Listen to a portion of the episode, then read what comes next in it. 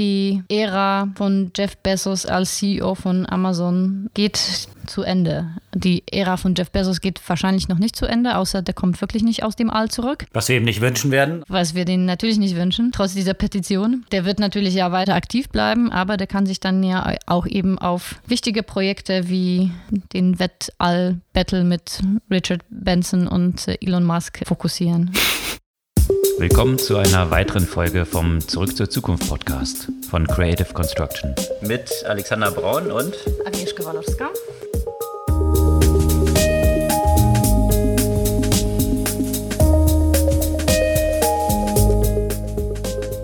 Was gab es Neues letzte Woche? Was fast jeder mittlerweile, glaube ich, gehört hat, weil das durch alle Medien tatsächlich durchging, ist die neueste Ransomware-Attacke, die unter anderem eine schwedische Supermarktkette lahmgelegt hat. Diese Supermarktkette war ja aber nicht das Ziel dieser Attacke. Das ist ja natürlich das Interessante daran, sondern ein Softwaredienstleister, der auch bei vielen tausend anderen Kunden auch unterwegs war. Also eine Attacke mit potenziell großen Konsequenzen für sehr viele Unternehmen. Und abgeleitet davon ja auch ein interessanter Beitrag bei der New York Times, der etwas in die Tiefe geht und analysiert, welche Konsequenzen so ein Cyberangriff auf das Finanzsystem haben könnte, gerade aus der Perspektive der Verbundenheit von vielen Akteuren auf diesem Markt. Also darauf gehen wir auch noch ein. Genau, Cybersecurity, ja auch schon häufig ein Thema gewesen, was uns wahrscheinlich auch noch eine Weile begleiten wird. Häufiger auch ein Thema gewesen ist natürlich auch Robin Hood. Hood und dort gibt es interessante News Sie werden jetzt ja an die Börse gehen und jetzt haben Sie Ihr S1 veröffentlicht, also wo die ganzen Zahlen für die möglichen Investoren beim Börsengang drinstehen. Da gehen wir ein bisschen in die Tiefe.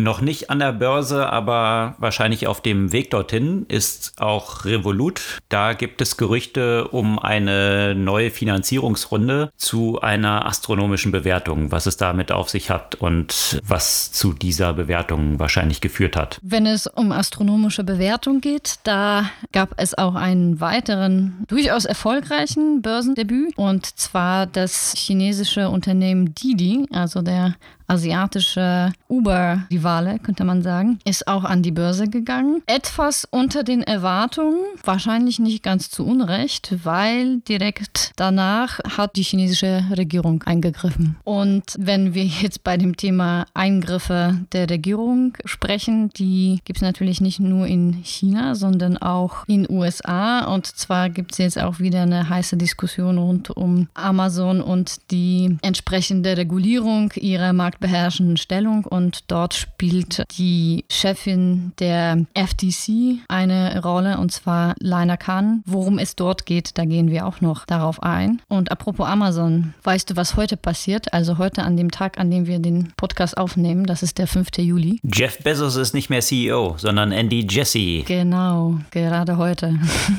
und Jeff Bezos fliegt demnächst ins All und nimmt ein paar Leute mit und es gibt eine Petition von Leuten, die möchten, dass er nicht wieder zurückkehrt.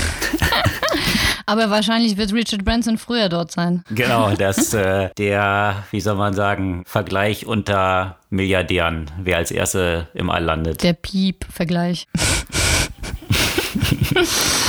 Aber bevor wir in die einzelnen Themen einsteigen, hier nochmal der Hinweis, ihr könnt unseren Podcast gerne abonnieren oder vielmehr dem Podcast folgen, wie es jetzt auf den meisten Plattformen heißt. Und dann bekommt ihr ihn automatisch jeden Dienstag ganz früh am Morgen in euren Podcast-Player geliefert. Einfach auf Follow klicken. Ja, und schon wieder eine Folge, in der sich um das Thema Cybersecurity dreht. Das ist etwas, was uns die ganze Zeit begleitet und auch das Unternehmen in Einführungszeichen dahinter ist nicht unbekannt. Also es ist wie der Revil oder wie spricht man die aus?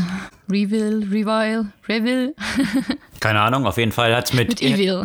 Äh, hört sich so ein bisschen wie Resident Evil an, verkürzt, aber auf jeden Fall böse, ja. Das soll zum Ausdruck kommen, genau. nehme ich mal an. Und die waren ja nämlich schon diejenigen, die zuständig waren für den letzten großen Hack, den Angriff auf das Fleischkonzern äh, JBS. Das ist auch noch nicht so lange her. Da mussten auch einige Werke für einige Tage schließen. Und auch da kam es ja auch schon zu diplomatischen Diskussionen zwischen Biden und Putin, weil es einen dringenden Verdacht und, oder Unterstellung gibt, dass Revel nicht so ganz einfach nur kriminell agiert, sondern dass auch eine politische Agenda dahinter steckt. Und was besonders brisant ist, eben bei diesem Eingriff, also der Eingriff fand statt auf den IT-Dienstleister Kassaya und das ist, Unternehmen hat äh, mehr als 36.000 Kunden. Was die tun, ist mit ihrem Programm Software-Updates in den Computersystemen ihrer Kunden zu verwalten. Also das heißt, wenn man dort eindringt, dann hat man einfach Zugang zu den Systemen allen möglichen Kunden und eben das äh, hat sich dann ja auch entsprechend gezeigt. Bei der schwedischen Supermarktkette Coop waren mehrere hundert Filialen eben geschlossen, weil die Kassen nicht mehr funktioniert haben zum Beispiel. Und auch in Deutschland sind wohl mehrere Kunden betroffen, wie es dem Bundesamt für Sicherheit in der Informationstechnik auch bereits gemeldet wurde. Also ein Angriff mit globalen Folgen und das ist eigentlich so die Art von Angriffen, also die Kombination sozusagen von Ransomware und so eine Supply Chain Attacke, in dem die Unternehmen ja nicht direkt angegriffen werden, sondern über eben zum Beispiel einen Software Provider, was eigentlich so den größten Schaden einrichten kann. Und ja, für mich ist so ein bisschen so ein Vergleich oder so ein Link auch zu einer Pandemie hier zu sehen, in dem Sinne, dass sich das so ähnlich verbreitet, könnte man sagen, dadurch, dass die Systeme ja auch nicht voneinander abgetrennt sind, sondern einfach extrem viele Schnittstellen existiert, viele Dienstleister, auf die die Unternehmen sich ja verlassen müssen, ist natürlich das Potenzial für die Verbreitung von auch solchen Viren in Einführungszeichen ja auch durchaus groß in so einem ja, globalisierten, vernetzten System. Und das ist ja auch das, worauf der New York Times Beitrag, den ich erwähnt habe, auch analysiert und auch da sozusagen so die größten Risiken sieht für das Finanzsystem, weil auch dort ist alles einfach sehr stark miteinander vernetzt. Und wenn man sich hier anschaut, wie viele Verknüpfungen es zwischen den größten Banken gibt, sieht man ja durchaus das Potenzial, dass ein Angriff ja weitgehend das, das gesamte Finanzsystem äh, für eine Zeit lang erlegen konnte und äh, was das für Konsequenzen hat. Und man sieht natürlich, dass die Ausgaben für Cybersecurity durchaus gestiegen sind. Also man hat jetzt zum Beispiel so die Zahlen von JP Morgan Chase mit 100 Millionen jährlich nur für Cybersecurity und mit über 3000 Mitarbeiterinnen und Mitarbeitern, die daran beteiligt sind, in diesen Anstrengungen sozusagen, um für Cybersecurity zu sorgen. Aber gerade wenn man sich anschaut, Cloud-Anbieter, andere IT-Systeme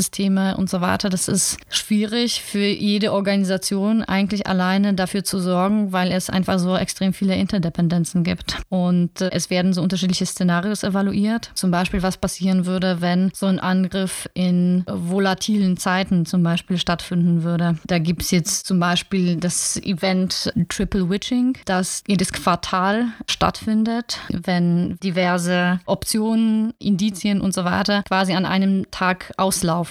Also wo relativ viel sozusagen passiert und wenn an so einem Tag so ein Angriff stattfinden würde, könnte das enorme Konsequenzen eben für den gesamten Aktienmarkt zum Beispiel haben. Und Beispiele von Angriffen auf die Finanzsysteme gab es ja auch schon. Zum Beispiel 2011 aus Iran mit so einem Denial of Service Kampagne oder auch 2016 mit nordkoreanischen Hacker, die es äh, geschafft haben, eine ganze Menge Geld zu stehlen sozusagen von den Banken. Solche Situationen fanden schon statt. Hier geht es jetzt allerdings nicht nur eben um das Stehlen vom Geld, sondern um potenziell einfach die, die gesamte Wirtschaft zu destabilisieren. Und äh, ja, zeigen immer wieder die Situationen, die aufkommen, dass wir da einfach sehr verwundbar sind, was das angeht und äh, dass da durchaus Anstrengungen gemacht werden müssten, die jenseits nur der jeweiligen Unternehmen notwendig sind. Ich fühle mich bei dieser Story immer so, und diese Story wiederholt sich ja ständig und in der Regel mit immer größeren Auswirkungen jedes Mal. Und du hast ja auch beschrieben, diese potenziellen Gefahren da fürs gesamte Finanzsystem eigentlich. Ich fühle mich da immer erinnert an eine sehr gute Serie, die ich empfehlen kann. Du hast sie, glaube ich, auch geschaut, Mr. Robot. Natürlich habe ich die geschaut. Eine Amazon-Serie, die ja sehr interessant diese ganze Konstellation rund um Hacking darstellt. Und auch gerade, wenn du jetzt gesagt hast, hier Revel oder wie diese Hackergruppe mhm. heißt, dort gibt es ja auch ein Unternehmen, E-Corp, mhm. die dann von diesem Hacker-Kollektiv immer nur Evil Corp genannt genannt wird. Und das ist so ein bisschen an Apple, glaube ich, angelehnt, die in dieser dort dargestellten Realität auch schon das ganze Finanzsystem mit kontrollieren. Also Apple Pay so ein bisschen weitergedacht. und natürlich dann die Attacke darauf abzielt, sämtliche Konten der Welt quasi auf Null zu stellen, sodass der Reichtum, den Leute haben oder halt auch die Assets, die ihnen zugeordnet sind, eliminiert sind und dann die ganze Society wieder von Null anfängt. Also das ist so dieser anarchistische Hintergrund dort und ja, ist auf jeden Fall eine empfehlenswerte Serie, die dieses ganze Hacker-Thema dort recht plastisch macht. Ich befürchte nur, dass äh, diese anarchisch-idealistische Ideale nicht gerade hinter Evil Corp, äh, Evil Corp wollte ich schon sagen, Revil stehen, sondern da äh, lässt die Vermutung nahe, dass da tatsächlich politische Agenda dahinter ist, um ja, um eben die westliche Märkte halt zu destabilisieren. Also einfach der, die Art vom Krieg, mit dem wir jetzt zu tun haben und, und künftig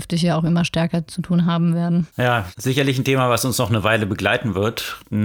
Thema, was dort ziemlich angrenzt, gerade die Stabilisierung von Märkten. Das wurde ja auch einem Unternehmen in der letzten Zeit immer wieder vorgehalten, und zwar Robin Hood. Da sind wir wieder so bei dem anarchischen, also Robin Hood, den Reichen wegnehmen und den Armen geben, was zumindest in dem Namen dort steht. Und die sind ja auch in die Diskussion geraten rund um sogenannte Meme-Stocks und hier auch die Stabilisierung von Finanzmärkten in dieser Richtung. Da gibt es jetzt News und zwar der Börsengang, der ja schon lange erwartet wurde, immer wieder verschoben wurde und jetzt ist es wohl soweit. Ich fand es interessant, vergangene Woche war dann gerade noch ein Artikel erschienen im Fortune Magazine, die gesagt haben, dass diese ganzen Freigaben dort von regulatorischer Seite bezüglich des Börsengangs noch sehr stark verlangsamt werden durch die Krypto-Trading-Geschichten, die jetzt ja auch über Robinhood laufen, dass es dort eben zu Verzögerungen deswegen führt. Regulierung ist da ein bisschen komplexer noch. Und jetzt sieht man aber in diesen Daten, die in den S1 drin stehen, dass ja, es sich durchaus für Robinhood gelohnt hat, Krypto-Trading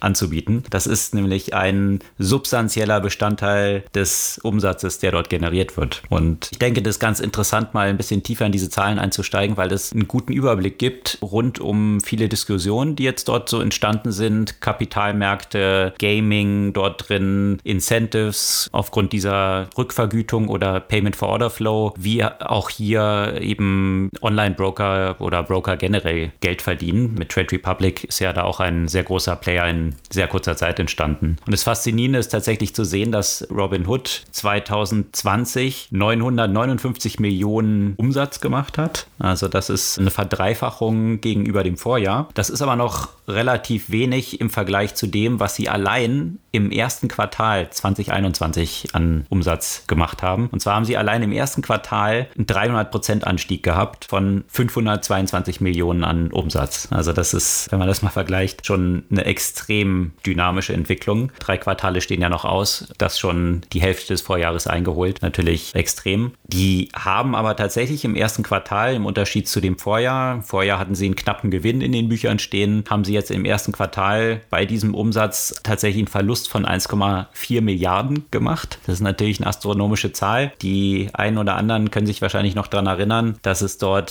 ziemliche Hiccups gab um GameStop und solche Meme-Stop-Aktien, wo Robinhood damals den Handel dann unterbrochen hatte oder einen Teil des Handels auf jeden Fall und sich eine Notfinanzierung besorgen musste in Höhe von 3,4 Milliarden. Und es haben natürlich diejenigen, die diese Finanzierung bereitgestellt haben, ganz gut ausgenutzt, dass hier ziemlich das Messer Robinhood auf der Brust stand und sich das mit Convertible Notes, die sehr vorteilhaft dann bepreist waren, bezahlen lassen. Das heißt, diese 1,4 Milliarden, die Verlust im ersten Quartal drinstehen, sind die Kosten für diese Finanzierung. Mhm. Dazu müssen sie noch eine kleine Strafe zahlen, ne? aber die fällt ja nicht so ins Gewicht mit genau. äh, 70 Millionen. genau, das war vergangene Woche ja auch eine Bekanntgabe, die höchste Strafe, die je von dieser Regulierungsbehörde ausgesprochen wurde. Und vor dem Hintergrund dieser Bewertungen, die jetzt hier so unterwegs sind, ja, die höchste Strafe sind 70 Millionen. Ich meine, das hört sich so ein bisschen als Pocket Change jetzt an für so ein Unternehmen mittlerweile, ja, vor dem Hintergrund aufgrund dieser Summen, um die es hier geht. Also von daher wird sie jetzt nicht, nicht so große Kopfschmerzen bereiten, nehme ich mal an. Wahrscheinlich nicht. Das Interessante ist auch, dass eben die Struktur, wie sich der Umsatz zusammensetzt, 80 Prozent kommt tatsächlich über dieses Payment for Order Flow, also über Rückvergütung, die sie für das Weiterleiten des Handels an bestimmte Market Maker eben bekommen. 80 Prozent entfallen darauf. Der Rest teilt sich dann auf auf so Margin Trading, also dass sie Handel auch ermöglichen gegen Kredit. Das kostet diejenigen, die das in Anspruch nehmen, natürlich etwas und auch eine ganze Menge für das Verleihen von Aktien. Also die Aktien, die man in dem Portfolio liegen hat, verleiht ja das Unternehmen dann weiter, damit andere damit Leerverkäufe zum Beispiel tätigen können und damit verdienen die Broker in der Regel auch noch eine ganze Menge Geld, von denen die Kunden ja in der Regel nicht sehen, obwohl es ihre Aktien sind. Also ist auch eine ganz interessante Konstellation eigentlich so, ja. Aber das weiter Interessante ist, dass 17 Prozent des gesamten Umsatzes, den Robinhood eben erzielt hat, tatsächlich auf den Handel von Kryptowährungen entfällt. Und das ist natürlich schon ein ziemlicher Brocken, der dort drin steht, der auch als Warnung für die Investoren drin steht, weil ein Großteil dieses Umsatzes wiederum entfällt auf Dogecoin. Das ist natürlich. Oh, äh, krass, ja. Ja, also da sind wir halt eben bei diesem Thema Meme-Stocks mm. und das ist entsprechend natürlich auch ein Risiko, was Robinhood in diesem S1 dort beschreiben muss, weil die Frage natürlich ist, wie viel Dogecoin jetzt in der nächsten Zeit noch so an Revenue generieren wird. Also wohlgemerkt 30 Millionen, also es sind 34 Prozent dieses Cryptocurrency Revenues sind tatsächlich auf Dogecoin entfallen. Wohlgemerkt zählt es nur bis zum 31. März, wo dieses erste Quartal eben endete. Das Interessante ist aber, das höchste Trading-Volumen von Dogecoin war halt viel später eigentlich. Ja? Also im März war das höchste Trading-Volumen an einem Tag mal bei 770 Millionen und im April gab es einen Tag, wo 68 Milliarden, an einem Tag wohlgemerkt, an Dogecoin getradet wurden. Also jetzt kann man sich natürlich ausrechnen, was dort noch an Gewinn für Robinhood in den Büchern stehen werden, jetzt für das Quartal, was jetzt noch läuft oder gelaufen ist. Also wahrscheinlich nochmal wesentlich höher. Dementsprechend natürlich auch ein gewisses Klumpenrisiko dort für Robinhood, wenn Dogecoin dann irgendwann mal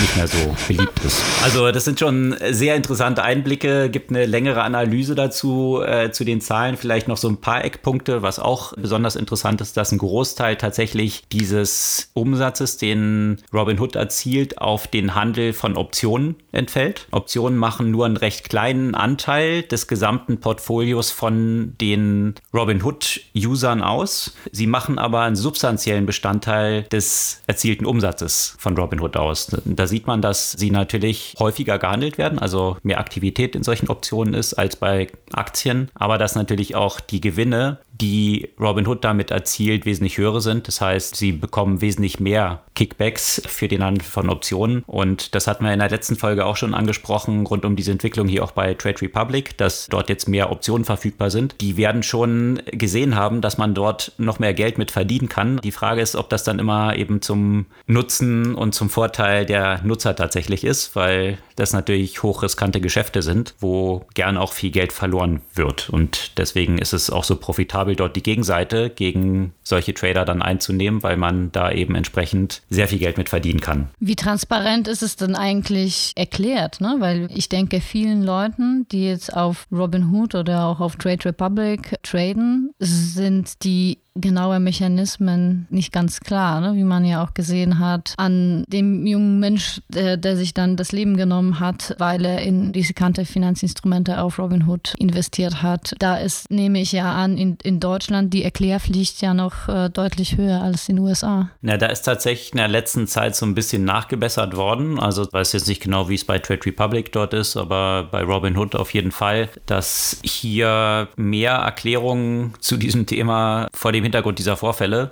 auch dann auf die Webseite entsprechend gestellt wurden. Es ist, ist halt ein schwieriges Thema, ja. Also Robinhood zieht sich dann auf diese Position zurück, meist, dass sie halt sagen, naja, die meisten Kunden von uns handeln gar keine Optionen. Also von daher, die meisten sind tatsächlich sehr überlegt unterwegs, die kaufen Aktien und halten die oder ETFs und halten die. Das ist auch so, prozentual gesehen. Bloß wenn dein Umsatz aufgrund der kleinen Gruppe von Leuten, die eben sehr aktiv Optionen irgendwo irgendwelche Meme-Stocks und Dogecoin handeln, dadurch dein Umsatz stark beeinflusst ist, weil ein Hauptteil des Umsatzes tatsächlich daraus fließt und nicht aus den etwas konservativeren oder etwas überlegteren Investoren, dann ist natürlich trotzdem die Frage, wie dort die Anreizlage ist. Und da gibt es sicherlich eine ganze Reihe von nicht so einfach zu manövrierenden ethischen Fragestellungen in diesem Kontext, um es mal vorsichtig auszudrücken. Absolut. Also wenn man sich das überlegt, vielleicht als abschließende Zahl noch, Robinhood hat 9,5 Prozent des Wertes an Optionenportfolios im ersten Quartal extrahiert. Also jetzt umgelegt in einem Quartal 9,5 Prozent der gesamten Optionen, die in den Portfolien von irgendwelchen Kunden liegen. Das heißt, aufs Jahr hochgerechnet sind das einfach mal fast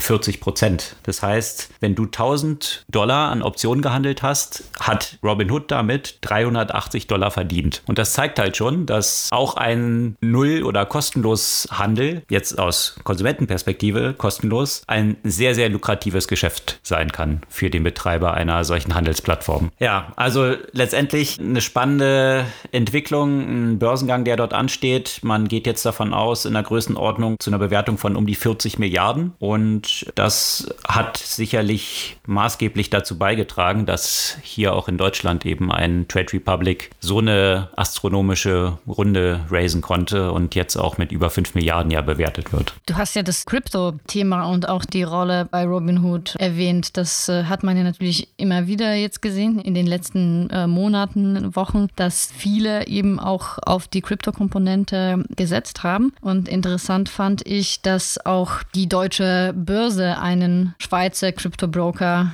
Crypto Finance gekauft hat. Das heißt, auch wenn jetzt die Krypto-Thematik im Moment sehr unter Beschuss auch äh, regulatorisch steht, das Thema ist ja auch für die Börse nicht vom Tisch. Absolut. Also ich glaube, da wird schon jeder mitbekommen haben, dass Krypto nicht einfach so weggehen wird. Und jetzt ist halt die Frage, wie sich dort die einzelnen Player positionieren. Ob sie sich natürlich jetzt so mehr aus der staatlichen Perspektive in der Richtung positionieren, dass Blockchain und und die Abwicklung darüber und eine digitale Währung auch, im Idealfall eine Staatswährung, durchaus von Vorteil sein kann für die Staaten. Das läuft aber natürlich dem Grundgedanken von der Blockchain, Dezentralisierung und eben gerade Entmachtung der Staaten und eigentlich Entmachtung der Zentralbanken ziemlich diametral entgegen. Und das wird sicherlich noch das Kräftemessen sein, was wir über die kommenden Monate und Jahre noch sehen werden. Ja, in dem ganzen Finanzumfeld gibt es natürlich auch einen anderen Player, der hier ein Vorreiter war aus Großbritannien, Revolut. In Deutschland dann N26, die dort nachgezogen sind und was Vergleichbares gebaut haben. Und da hatte man jetzt ja schon länger nichts mehr gehört, was dort so die Entwicklung bei Revolut ist. Jetzt ist gerüchteweise rausgekommen, dass sie in Gesprächen sind, eine nächste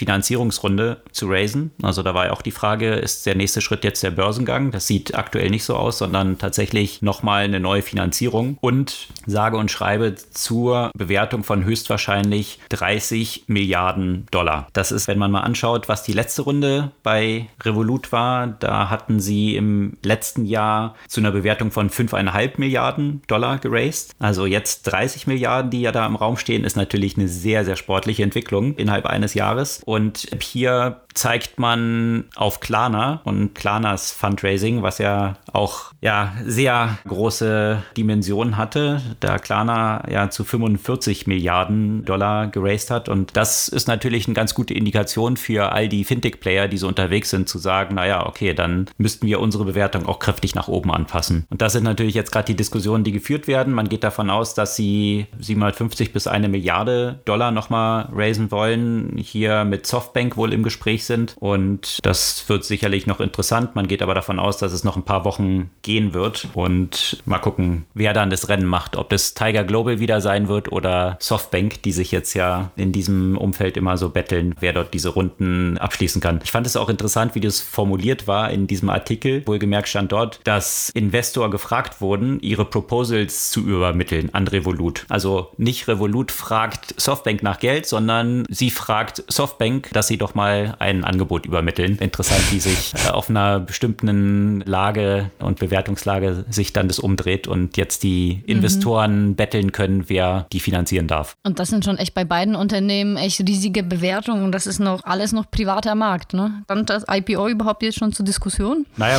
das waren ja die Überlegungen, dass man immer mal diskutiert hatte, was wird jetzt der nächste Schritt sein. Also irgendwann wird es ein IPO geben, aber bei den aktuellen Bewertungen wollen natürlich die Investoren, die dort an Bord sind, lieber Geld noch selber mitnehmen, statt es in den Public Market wandern zu lassen. Also deswegen ist durchaus nachvollziehbar bei diesen astronomischen Bewertungen, die gerade bezahlt werden, warum sollte man dann an die Börse gehen? Also das kann man dann lieber selbst noch mitnehmen, als letztendlich solche Bewertungen dann den Aktionären, die jetzt dort einsteigen könnten, das Geld zukommen zu lassen. Und das zeigt auch wieder diese Diskussion, die wir auch schon ein paar Mal hatten rund um dieses ganze Thema Specs und so weiter. Also jedes Unternehmen eigentlich, was via Spec jetzt an die Börse geht, da muss eigentlich klar sein, dass die das tun, weil sie jetzt anscheinend in den Private Markets nicht mehr wirklich Geld raisen können und nicht mehr so attraktiv sind. Also alle, die in den Private Markets jetzt noch Geld raisen können, die werden das auch tun und hier natürlich davon profitieren, dass gerade solche astronomischen Bewertungen gezahlt werden. Ich bin gespannt, wie sich das auch auf N26 auswirkt. Da hat man jetzt ja auch schon länger nicht so viel mehr von gehört. Ich meine, von Revolut auch nicht. Muss also nichts heißen. Könnte ja durchaus sein, dass demnächst dann auch dort von N26 wieder große News kommen, was die Bewertung angeht. Aber das ist sicherlich eine interessante Entwicklung. Nicht schlecht. nicht schlecht war ja auch der Börsengang von Didi. Didi ist vielleicht ein Unternehmen, von dem man hier nicht so stark zu hören bekommt, es seitdem man hat eine Zeit in, in, in Asien verbracht. Das ist, man könnte sagen, der asiatische Uber-Pendant, ging allerdings an die Börse in New York und erreichte erstmal einen Börsenwert von 80 Milliarden. Uber ist aktuell bei 95 Milliarden. Man hätte sich allerdings das Börsendebüt noch besser vorgestellt. Also die Analysten gingen von über 100 Milliarden natürlich. Und ja, also ich denke, dass diese gewisse Skepsis, die die paar Milliarden an Bewertung gekostet hat, durchaus damit zu tun hat, wo die, die denn eigentlich hauptsächlich agiert und woher es kommt. Und zwar ist das China. Und äh, man hat ja in den letzten Monaten gesehen, dass China nicht gerade zimperlich mit ihren Unicorns umgeht, wenn sie nicht auf der Linie sind und vielleicht sogar wenn sie auf der Linie sind, aber einfach zu mächtig werden. Und das haben wohl die Anleger nicht zu Unrecht antizipiert bei diesem Börsengang. Absolut. Also der letzte Börsengang, der ja krachend vor also 48 Stunden tatsächlich vor dem geplanten Börsengang gestoppt wurde, war ja End Financial. Und deswegen kann man ja hier schon von Glück sprechen, dass hier die chinesische Regierung nicht jetzt wieder ein paar Stunden davor den Stecker gezogen hat. Ich frage mich, ob da ein bisschen Kalkül dran liegt, dass man so sagt, na gut, dann sollen jetzt mal die ganzen Amis und so weiter, die die noch aufkaufen und dann ziehen wir danach den Stecker, weil das ist tatsächlich hier passiert, mhm, ne? Genau. Also ich denke auch, dass es kalkuliert war. Was nämlich passiert ist, ist, dass kurz nach dem Börsengang die chinesische Regulierungsbehörde Didi aus den App Stores geschmissen hat. Das heißt, Didi ist irgendwie, ich glaube, das war dann zwei Tage oder so nach dem Börsengang, jetzt nicht mehr im chinesischen App Store verfügbar. Und das ist natürlich eine interessante Entwicklung. Man lässt das Unternehmen erstmal in die Börse gehen und dann sagt man, ach, wir haben gravierende Probleme festgestellt, wie mit den Nutzerdaten umgegangen wird. Und deswegen eliminieren wir jetzt einfach mal das Unternehmen im App Store. Und das ist natürlich haarsträubend. Ich meine, diese, diese Politik, die China dort fährt, schafft nicht unbedingt Investorenvertrauen. Und wenn man sich heute allein die Kurse auch so von anderen Aktien aus China anschaut, Tencent und Alibaba, da geht es wieder ordentliche Prozente nach unten. Also das ist schon gerade vor dem Hintergrund, dass China dann parallel natürlich sehr viel Geld in die Banken investiert also die Tech-Startups und die großen Player dort an die enge Leine nimmt und gleichzeitig dann aber das, was die gebaut haben, jetzt parallel in den Staatsbanken aufbaut, vom Staat finanziert, ist natürlich ein interessantes Machtspiel, was dort stattfindet, wo ich natürlich aus Investorenperspektive sagen kann, solche Unsicherheiten hat man als Investor natürlich ungern im Portfolio, dass dann einfach eine Regierung arbiträr irgendwo einen Stecker zieht und dann einen etwas merkwürdigen Wettbewerb schafft. Also von daher, ich weiß nicht, wie viel Zukunft China sich damit von ausländischen Investitionen verspricht, wenn die weiter so agieren. Bin ich echt mal gespannt. Ich verstehe ja ehrlich gesagt das auch nicht so ganz, weil das ist doch Chinas Ziel ja auch, wirtschaftliche Weltmacht zu werden. Und da sind sie natürlich mit solchen Unternehmen wie Alibaba, wie Didi, wie Tencent und so weiter ganz gut dabei und untergraben die, diese Position auf dem globalen Markt. Also ist ist dann doch noch wichtiger, dass man intern die politische Linie weiterfährt, als dass man als die globale Wirtschaftsmacht wächst. Ich habe so das Gefühl, dass China sich so sicher ist seiner Wirtschaftsmacht, dass man nach außen demonstriert und auch nach innen letztendlich gegenüber den ganzen wirtschaftlichen Player Regierung first und Staat first und Wirtschaft second. Wirtschaft kriegen wir schon hin, das läuft. Daran muss ich irgendwie auch denken, als ich jetzt so ein paar Spiele der Europameisterschaft geschaut habe, wo teilweise die Bandenwerbung komplett nur in chinesischen Zeichen voll hing, ja. wo ich mir dann so dachte, okay, was ist der Streuverlust dieser Werbung? Wenn, also wie viele Chinesen gucken jetzt die Europameisterschaft? Keine Ahnung, vielleicht ist es ja super populär dort, weiß ich nicht. Aber ich kann mir schon vorstellen, dass es ein extremer Streuverlust ist. Also ob sich das jetzt so aus so einer Investmentperspektive für das Unternehmen, welches auch immer, es hatte irgendwas mit Ali dann auch zu tun, dort wirbt, da würde ich schon große Fragezeichen hintermachen. Und von daher habe ich mehr das Gefühl, es geht mehr so wie die Amis mit der Fahne auf dem Mond, ja, Claim Territory, also einfach mal sagen, wir sind da, egal was uns das kostet, ist mir egal. Es ist ja Peanuts für die chinesische Regierung, aber einfach mal um der Welt zu demonstrieren, hier ist China und welche Sprache ihr sprecht, ist mir ziemlich egal und ob ihr unsere Zeichen lesen könnt, ist mir auch egal, aber Here we come. Also das fand ich so ein bisschen die Botschaft eigentlich dieser Bandenwerbung. Und das ist ja durchaus hier in diesem Gebaren auch der Politik reflektiert, wie jetzt dort die Unternehmen, auch die eigenen chinesischen Unternehmen da in die Kandare genommen werden. Also nochmal als Anmerkung, der europäische Fußball ist nicht ganz uninteressant in China. Ja, ähm, vermute ich. Aber trotzdem teile ich da deine Meinung, dass es um eine absolute Demonstration geht. Das ist mir auch immer wieder aufgefallen. Haben wir auch schon auch letzte Woche erwähnt. Ne? 30 Prozent der Sponsoren kommen ja auch aus China und ja, das ist höchst bedenklich in vielerlei Hinsicht. Ja. Es gab da auch einen langen Artikel bei Bloomberg, den teilen wir auch gerne in den Show Notes, rund um diese ganze Regulierungsthematik. Und das ist schon interessant zu sehen, eben das, was ich gerade eben erwähnte, dass China parallel sehr, sehr viel Geld jetzt ausgibt, die Banken zu überholen, also und nachzuziehen und quasi eins zu eins das nachzubauen, auch mit eigenen Super-Apps. Das, was Tencent und Alibaba dort aufgebaut haben. Und das ist natürlich schon interessant, ja, jetzt als wenn ich als Investor dort drin bin in diesen Unternehmen, dass dann dir gesagt wird, nee, du darfst es nicht und parallel wird dein Konkurrent aber mit Staatsgeld aufgebaut, der eigentlich genau das macht, was du bisher gemacht hast. Also da stellt man sich dann schon die Frage, möchte ich in solchen Unternehmen noch investiert sein, weil das ist ja ein bisschen willkürlich, dann was dort anscheinend stattfindet. Diesen Artikel teilen wir gerne, lohnt sich zu lesen. Regulierung gab es aber auch aus anderer Perspektive, ne? nicht nur in China. Genau, eben, weil du ja das Thema Willkür erwähnt hast, auch genau mit dem Argument, Moment versucht Amazon gegen die aktuelle oder die neue Chefin der Handelskommission, der FTC, Lina Khan, vorzugehen. Amazon ist logischerweise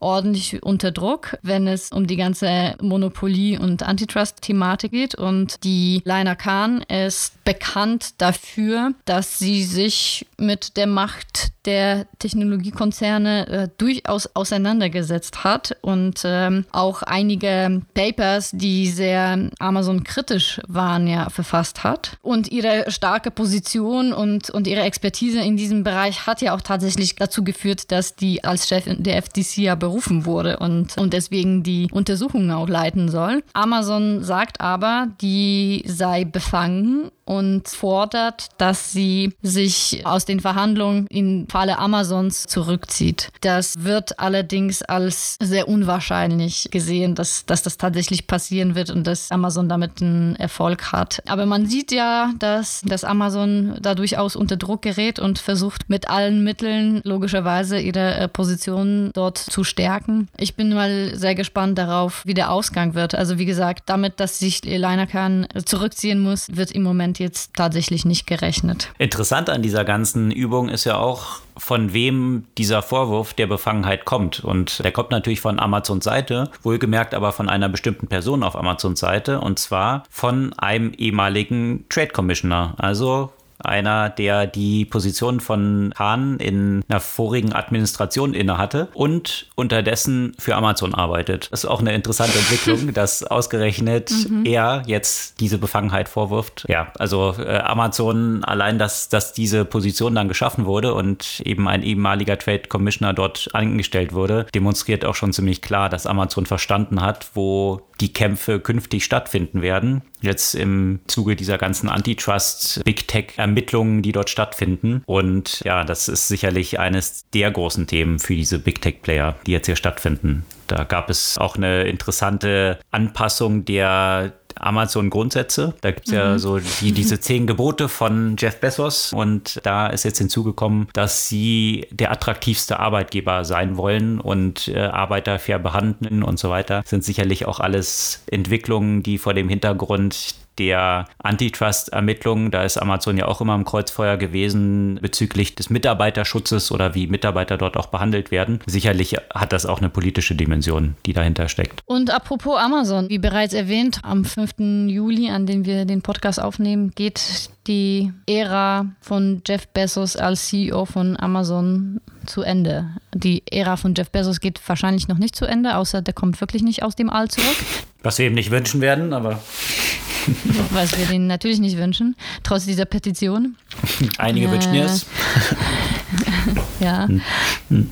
Der, der wird natürlich ja weiter aktiv bleiben, aber der kann sich dann ja auch eben auf wichtige Projekte wie den Wettall-Battle mit Richard Benson und Elon Musk fokussieren. Also auf die ganz wichtigen Sachen. Interessant ist auch daran, dass er ja ein paar Leute in seinen geplanten Weltraumflug mitnimmt. Und einen Platz konnte man dort ersteigern. Und das ist für eine ganze Menge Millionen dann über die Bühne gegangen. Und eine weitere Person kommt jetzt mit, und zwar eine 82-jährige Dame, die interessanterweise, ich glaube, war das in den 50er oder 60er Jahren, an einem Trainingsprogramm für Astronautin teilgenommen hat. Und das ist dann irgendwann, da war erst so die Intention eben auch mehr Gleichberechtigung und Frauen auch ins All. Und irgendwann ist es dann unter einer anderen Regierung gecancelt worden, dieses Programm. Was sollen Frauen im All? Und das finde ich natürlich ganz interessant, dass Jeff Bezos sie jetzt mit 82 Jahren mit auf den Weltraumflug nimmt. Sicherlich ein ganz gutes PR-Manöver. Absolut, ja. Ein gutes PR-Manöver, jetzt wo wir dabei sind. Hast du es mitbekommen? Der letzte NFT, der mit vielen Millionen dotiert dotiert äh, verkauft wurde. Ja, von Sir Tim Berners-Lee. Sein Web Source Code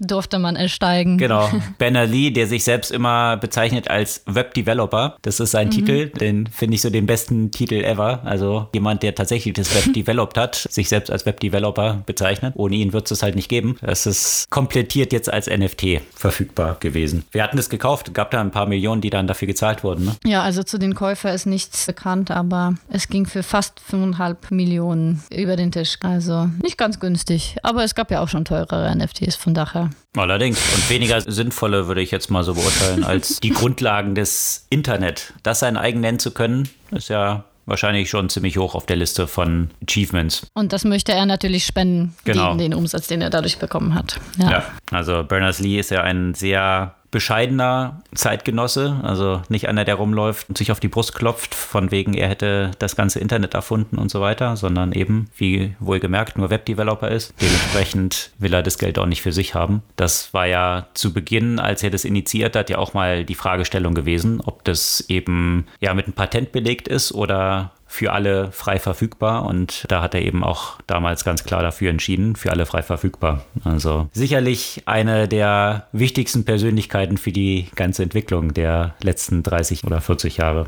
Gibt es eine Buchempfehlung diese Woche? Ja, das, ich weiß nicht, ob ich jetzt hier Piep nutzen muss. Äh, wenn der Podcast auf Englisch wäre, wahrscheinlich schon. Das Buch heißt nämlich Calling Bullshit von Carl Bergstrom und Javen West. Und worum geht es dort? Vor allem um den Begriff Quantitative Bullshit.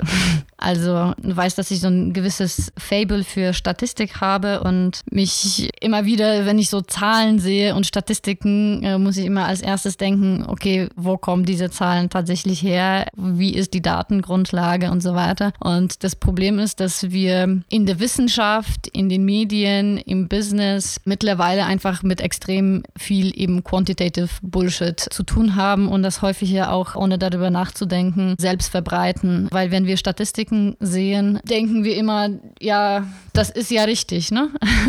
Das, das sind ja, das, das ja. zeigen doch Sieht die Zahlen. Zahlen. Sieht man doch an den Zahlen, genau. Und deswegen ist es sehr, sehr schwer, diese Zahlen ja auch zu, zu hinterfragen und sie zur Diskussion zu stellen, was natürlich dringend notwendig ist. Und da geht er ja auch sehr stark auf die, auf die Probleme natürlich auch in den wissenschaftlichen Kontext, die damit hergehen, dass dadurch, dass du immer mehr Bedarf nach, nach Publikationen, nach Studien und so weiter und ein auch enormer Druck herrscht, kann man sich mittlerweile auf sehr viele Zahlen, die eben in Papers oder auch vielen wissenschaftlichen Publikationen dargestellt werden, einfach nicht verlassen, weil die, äh, die ehrliche Research-Grundlage halt fehlt. Und das zeigt einfach, wie, wie sehr, ich finde, das ist so ein bisschen auch eine gute Parallele zu einem meiner Lieblingsthemen, Deepfakes natürlich. Ne? Auch Videos, bei denen man ja nicht glaubt, dass die gefälscht werden können. So auch bei Statistiken hat man wenig Bedarf zu hinterfragen, weil, naja, das sind ja die Zahlen. Mit Zahlen diskutiert man nicht. Und da ein guter Quote, also ich habe das komplette Zitat nicht mehr so im Kopf, aber diese Aussage, auch äh, wenn eine Messung zum Ziel selbst wird, dann ist diese Messung einfach nicht mehr adäquat. Diese viele Beispiele dafür, wie die Anzahl von Zitierungen in Wissenschaftspapers soll eine Messgröße für die Qualität einer Studie oder eines Wissenschaftlers werden. Und wenn das, diese Messgröße zu Zielgröße an sich wird, dann ist sie natürlich nicht mehr als Messgröße relevant. Und das Gleiche sieht man natürlich ja auch häufig in Unternehmen. Das Thema mit der Buchempfehlung, das wir letzte Woche hatten. Immer wenn sie so eine Messgröße verselbstständigt, ist sie einfach keine gute Messgröße für ein Ziel, sondern wird sie zum Ziel an sich und somit äh, pervertiert die ganze Idee. Was ich an dem Buch noch interessant finde oder wo ich wieder ein bisschen schmunzeln musste, weil er natürlich auch viel kritisiert daran, ein Stück weit, dass man eine an sich relevante Aussage immer mit sehr viel Bullshit äh, drumherum versucht zu belegen. Und da muss ich sagen, bei, bei seinem Buch ist er davon wahrscheinlich auch nicht so ganz frei. Während so viele Thesen in seinem Buch äh, durchaus richtig sind, sind da ja auch viele einfach auch Bullshit. Erzählung. ja, also das ist dann immer so ein bisschen, ein bisschen lustig, wie man sich selbst vielleicht so ein bisschen ins eigene Fleisch schneidet mit solchen gewagten Thesen. Trotzdem ist es ein durchaus unterhaltsames Buch und die Kernthesen meines Erachtens durchaus ernst zu nehmen. Eben diese Hinterfragung von Zahlen und Vorsicht beim Teilen und, und beim Verwenden ist durchaus geboten. Aber man merkt es ja selbst, wie schwierig das manchmal ist ist und welche Wirkung auf einen die Zahlen haben, dass man sich da wirklich nochmal bewusst immer dazu zwingen muss, denk mal drüber nach, wo kommt diese Zahl, stimmt das? Und tatsächlich, wenn es zu gut ist, um wahr zu sein oder zu schlecht ist, um wahr zu sein, dann ist es tatsächlich möglich, dass es eben nicht wahr ist. Das sollte man eigentlich auch immer im, im Kopf behalten. Und dazu habe ich vergangene Woche eine gute Statistik gesehen mit der Frage, die rausging, ob man gerne an Surveys teilnimmt, ja oder nein. Und das Ergebnis war. 99 Prozent der Antwortenden haben gesagt gerne. Also von daher kann man da natürlich bestimmte Schlüsse draus ziehen, die nicht immer die richtigen sind. Diese Statistik fasst das in dem Buch Gesagte sehr gut zusammen. Calling Bullshit, also die Buchempfehlung für diese Woche und sämtliche Artikel, über die wir heute gesprochen haben, verlinken wir natürlich wie immer auch in den Show Notes unseres Podcasts und auf unserer Podcast-Website. Ihr könnt uns eure Kommentare gerne an podcast.zurückzurzukunft.de schicken und auch gerne unseren Podcast bewerten und ein paar Kommentare dazu schreiben. Es hilft immer ein bisschen für die Verbreitung. Also von daher sind wir euch dafür dankbar und auch, wenn ihr kommende Woche wieder dabei seid. Bis dann.